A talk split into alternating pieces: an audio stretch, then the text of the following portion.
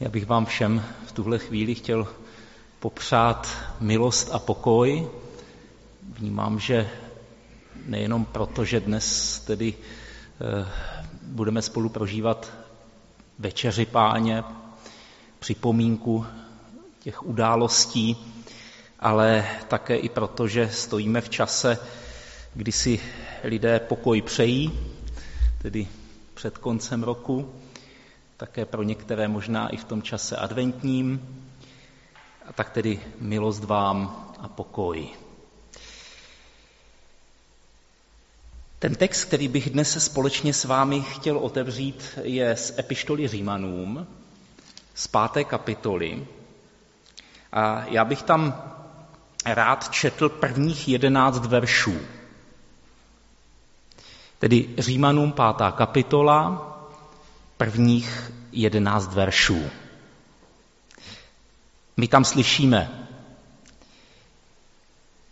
když jsme tedy ospravedlnění z víry, máme pokoj s Bohem skrze našeho Pána Ježíše Krista.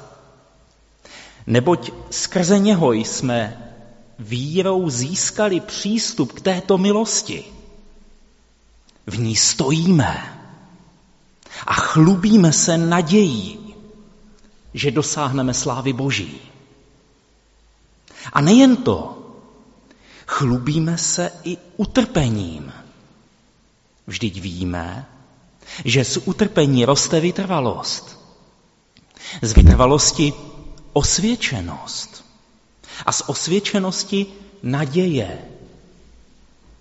A naděje neklame, neboť boží láska je vylita do našich srdcí skrze Ducha Svatého, který nám byl dán.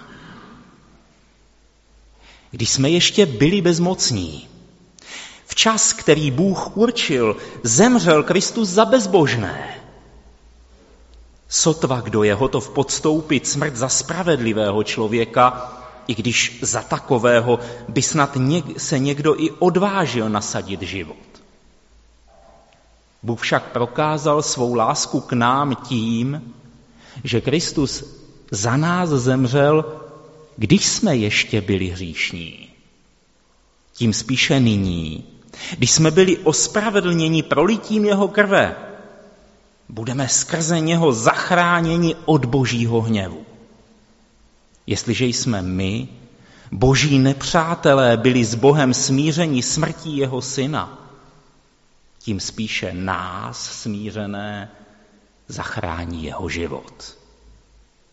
A nejen to, chlubíme se dokonce Bohem skrze našeho Pána Ježíše Krista, který nás s ním smířil. Bratři a sestry, událost večeře páně nás má obrátit ke Kristově oběti, k tomu, co Ježíš vykonal na kříži. A máme určitě přemýšlet nad významem této události. Možná taky nad důsledky, které tato událost má pro náš život. Proto jsme dnes tady, abychom si tyto věci připomínali, abychom se obraceli k těm věcem minulým a uvědomovali si, jak nás to ovlivňuje dnes. A jak jsme četli ten text z páté kapitoly, tak si uvědomujeme, že vlastně o tom hovoří i apoštol, o důsledcích, které to pro nás má. A my si uvědomujeme, že tím prvním důsledkem je to, co ten text nazývá ospravedlnění. My jsme tam slyšeli, když jsme tedy ospravedlnění z víry, máme pokoj s Bohem. Víme, že ten termín ospravedlnění je převzat z oblasti soudnictví. Kdybychom se podívali do toho starého zákona, tak zjistíme, že člověk, který přišel na soud, byl z něčeho obviněn tak když se dostavil před toho soudce, tak na základě výpovědi dvou nebo tří svědků mohl být pod tíhou těch svědectví buď odsouzen, anebo neprokázalo-li se svědectvím, že je vinen, tak mohl být prohlášen za nevinného. A to, tomuto prohlášení neviny se říkalo, že byl ospravedlněn. A poštol Pavel zde tedy si půjčuje ten termín právě z té oblasti té lidské soudní praxe. Ale my víme, že on ho tady nevztahuje na lidské soudy. On tady mluví o té spravedlnosti nebo o spravedlnění v souvislosti s tou boží spravedlností. V souvislosti s božím soudem.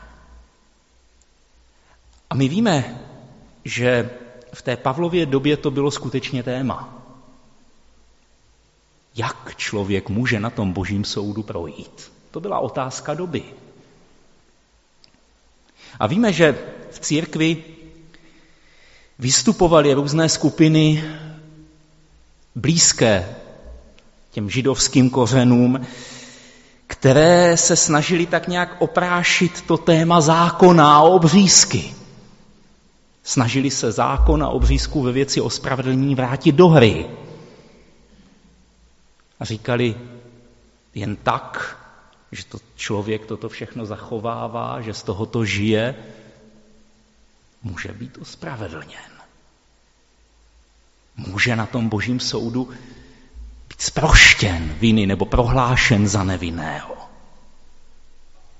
A víme, že Pavel tuhle diskuzi dobře sledoval a uvědomoval si úskalí tady této diskuze. Dobře věděl, že zákon tu není proto, aby se stal člověku na soudu obhájcem. že naopak ten zákon má přesně opačný dopad na život člověka. Je tu kvůli provinění. Proto, aby se to přestoupení nějak odkrylo, odhalilo.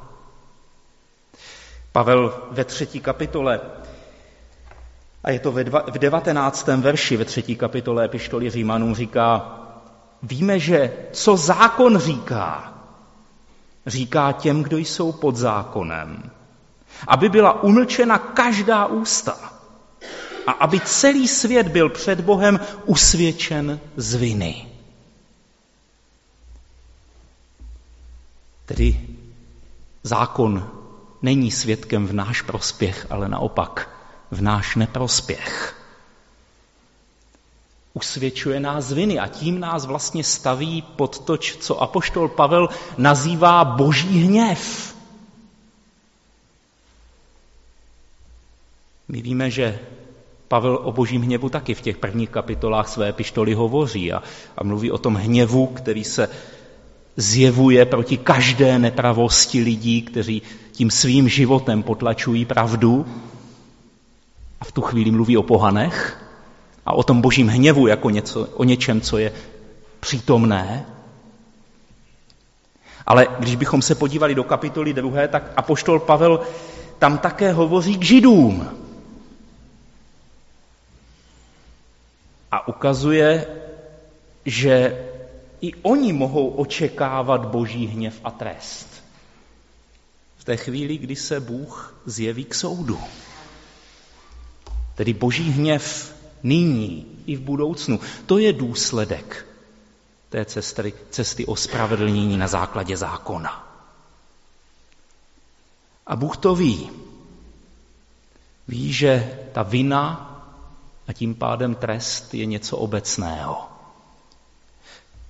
V epištole slyšíme, všichni zřešili a jsou daleko od boží slávy. A protože tedy zákon není cestou k ospravedlnění, prohlášení člověka za nevinného, Bůh ustanovuje jinou cestu. My slyšíme v 24. verši 3. kapitoly, že nyní jsou všichni ospravedlňováni zadarmo jeho milostí, vykoupením v Kristu Ježíši. Skrze Ježíšovu oběť se nám otvírá cesta. Ježíš se stal smírnou obětí, to jsme četli v té páté kapitole. A já si myslím, že tady je důležité potrhnout to slovíčko stal se. Stal se. Protože, jak jsme slyšeli, to ospravedlnění, které nám tak získal, je vlastně hotová věc. Ne něco, co možná v budoucnu přijde, ale něco, co už se stalo. Je to něco objektivního, do čeho můžeme i my dnes už vstupovat svou vírou. A díky tomu, že do toho vírou vstupujeme, tak taky získáváme tu potřebnou jistotu spasení, která nepochází z nás, z naší dokonalosti, ale z toho Kristova díla.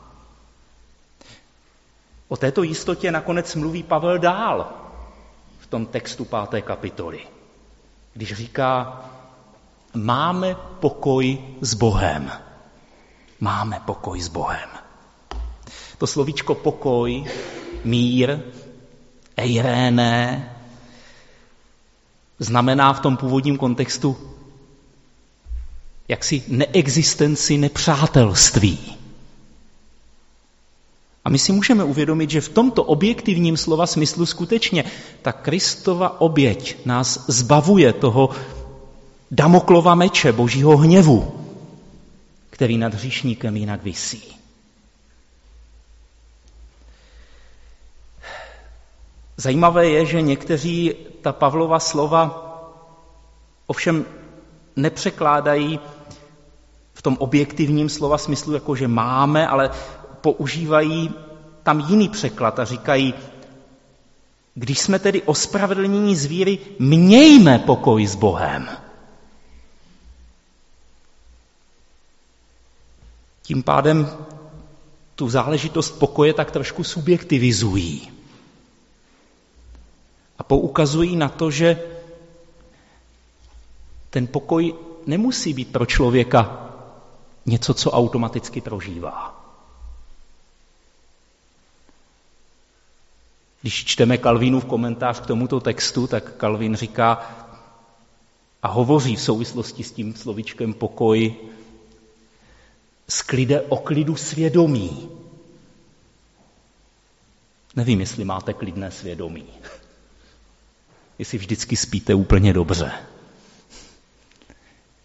Já mám dojem, že někdy, i když člověk ví, že svoje hříchy vyznal, že, se, že si to nějak s Pánem Bohem a s těmi kolem sebe srovnal, tak se mu stává, že se mu ty viny nějak tak vracejí a že prožívá určitou vnitřní nejistotu. A proto je možná slyšet, potřeba slyšet i tuhle verzi. Mějme pokoj s Bohem. Uchopme se toho pokoje. I když nás to naše nitro někdy přesvědčuje o opaku. Můžeme si plnými doušky dovolit si užívat tu boží přízeň. Proto, ne proto, že my jsme dokonalí, ale proto, co pro nás Kristus udělal. Takže mějme pokoj s Bohem, žijme směle z toho nového vztahu míru, který nám Ježíš vybojoval. A Pavel v tom líčení těch důsledků té Ježíšovy oběti, nebo toho, co pro nás tato Ježíšova oběť znamená, pokračuje. A říká nejenom, že máme pokoj s Bohem, nebo že můžeme mít pokoj s Bohem, že se ho můžeme směle chopit, ale on taky říká, radujme se z naděje. Nebo my to tam máme přeloženo, chlubme se nadějí, nebo chlubíme se nadějí. Nadějí, že dosáhneme slávy Boží. To je zajímavé, že? Nevím, jestli jste nad těmi slovy někdy přemýšleli, co to znamená. mít radost nebo chlubit se, jásat z naděje, že dosáhneme boží slávy. My víme, že v tom novém zákoně ta bož, ten pojem boží sláva označuje tu zjevnou boží vládu nad světem. Když Kristus přišel poprvé na tuto zem, chodil po této zemi, tak to boží království už tady bylo. Protože kde je král, tam je království. Ale bylo tu přítomno jaksi skrytě. Ale když Ježíš přijde po druhé, tak slyšíme, že přijde ve své slávě. A že to, co bylo předtím skryté v tajnosti, tak se bude hlásat ze střech. Bude to odhalené. Bůh bude všechno ve všem.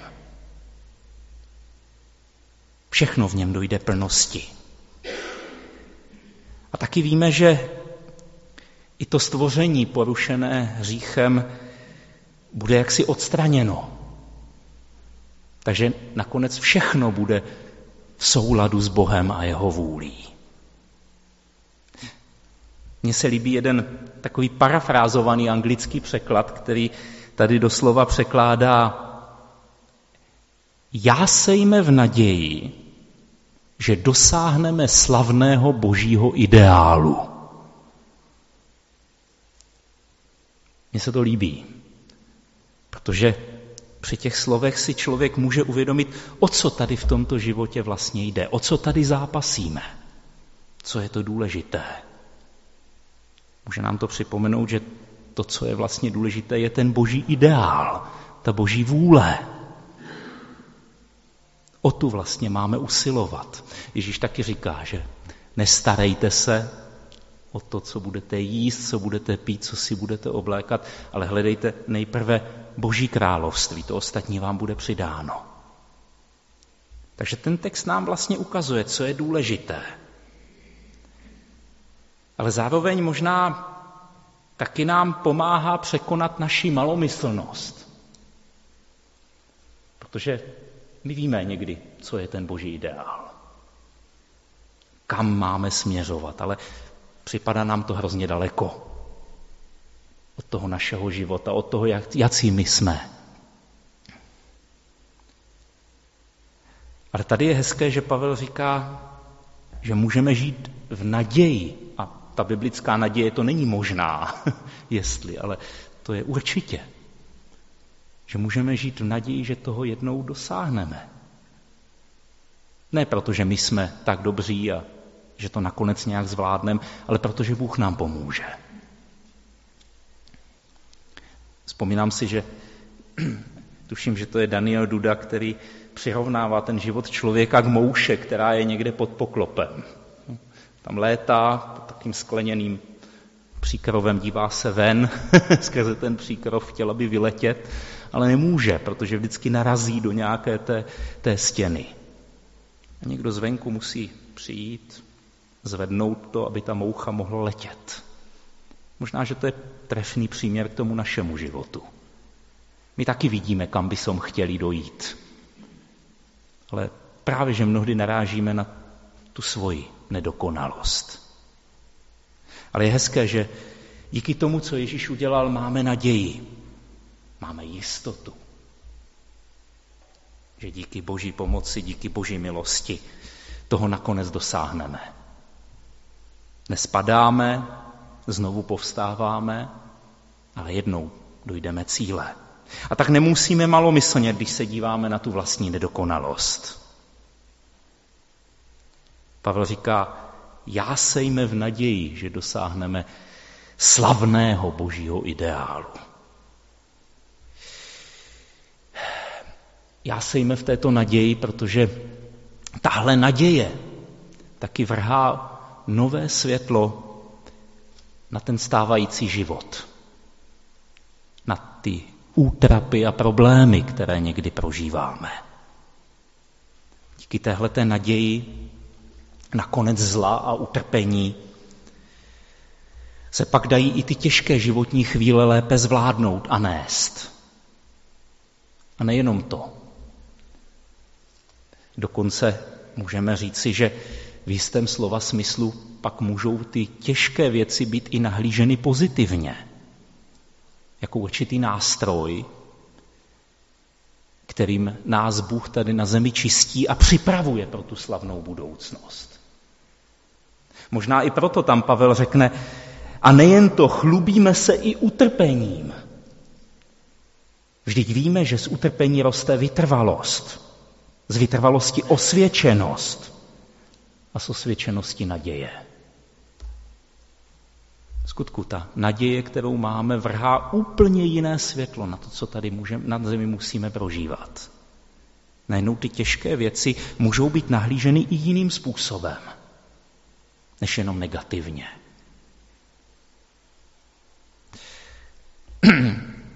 jeden můj kolega, možná už jsem tady někdy tu ilustraci použil, tak se omlouvám, ale jeden můj kolega používá takovou tu ilustraci o tom, jak se staví ta katedrála.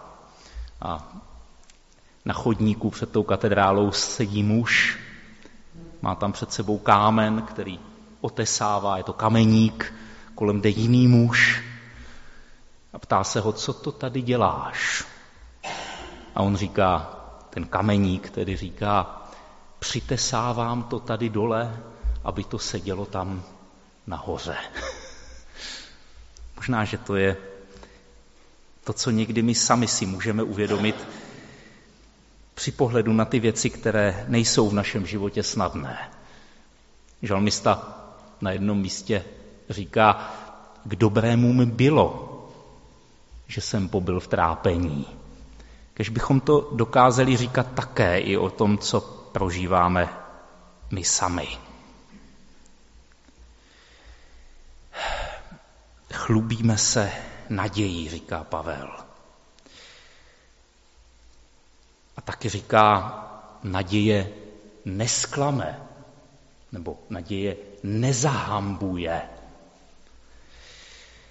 A to je, myslím, taky velmi významný benefit toho, co můžeme prožívat os, důsledek toho ospravedlnění, které jsme získali díky Kristu. My víme, že, a už jsme si řekli, že můžeme pochybovat o tom, jak na tom jsme jako lidé před Bohem, před tím božím soudem a boží spravedlností. A díky tomu, že pochybujeme o tom, jak na tom jsme před tím božím soudem a spravedlností, pak taky pochybujeme někdy o tom, jestli vůbec máme nějakou budoucnost. Když se dívám na sebe, říká Newton, že nevím, jak bych mohl být spasen. Když se dívám na Krista, nevím, jak bych mohl být ztracen. Naděje nezahambuje. Kde ale bereme tu jistotu, že nezahambuje? Že nakonec se neukáže, že to, co v čemu jsme, co jsme doufali, že to vlastně žádná naděje nebyla a žádná jistota. Kde bereme tu jistotu, že ta budoucnost je opravdu taková krásná, v jakou doufáme?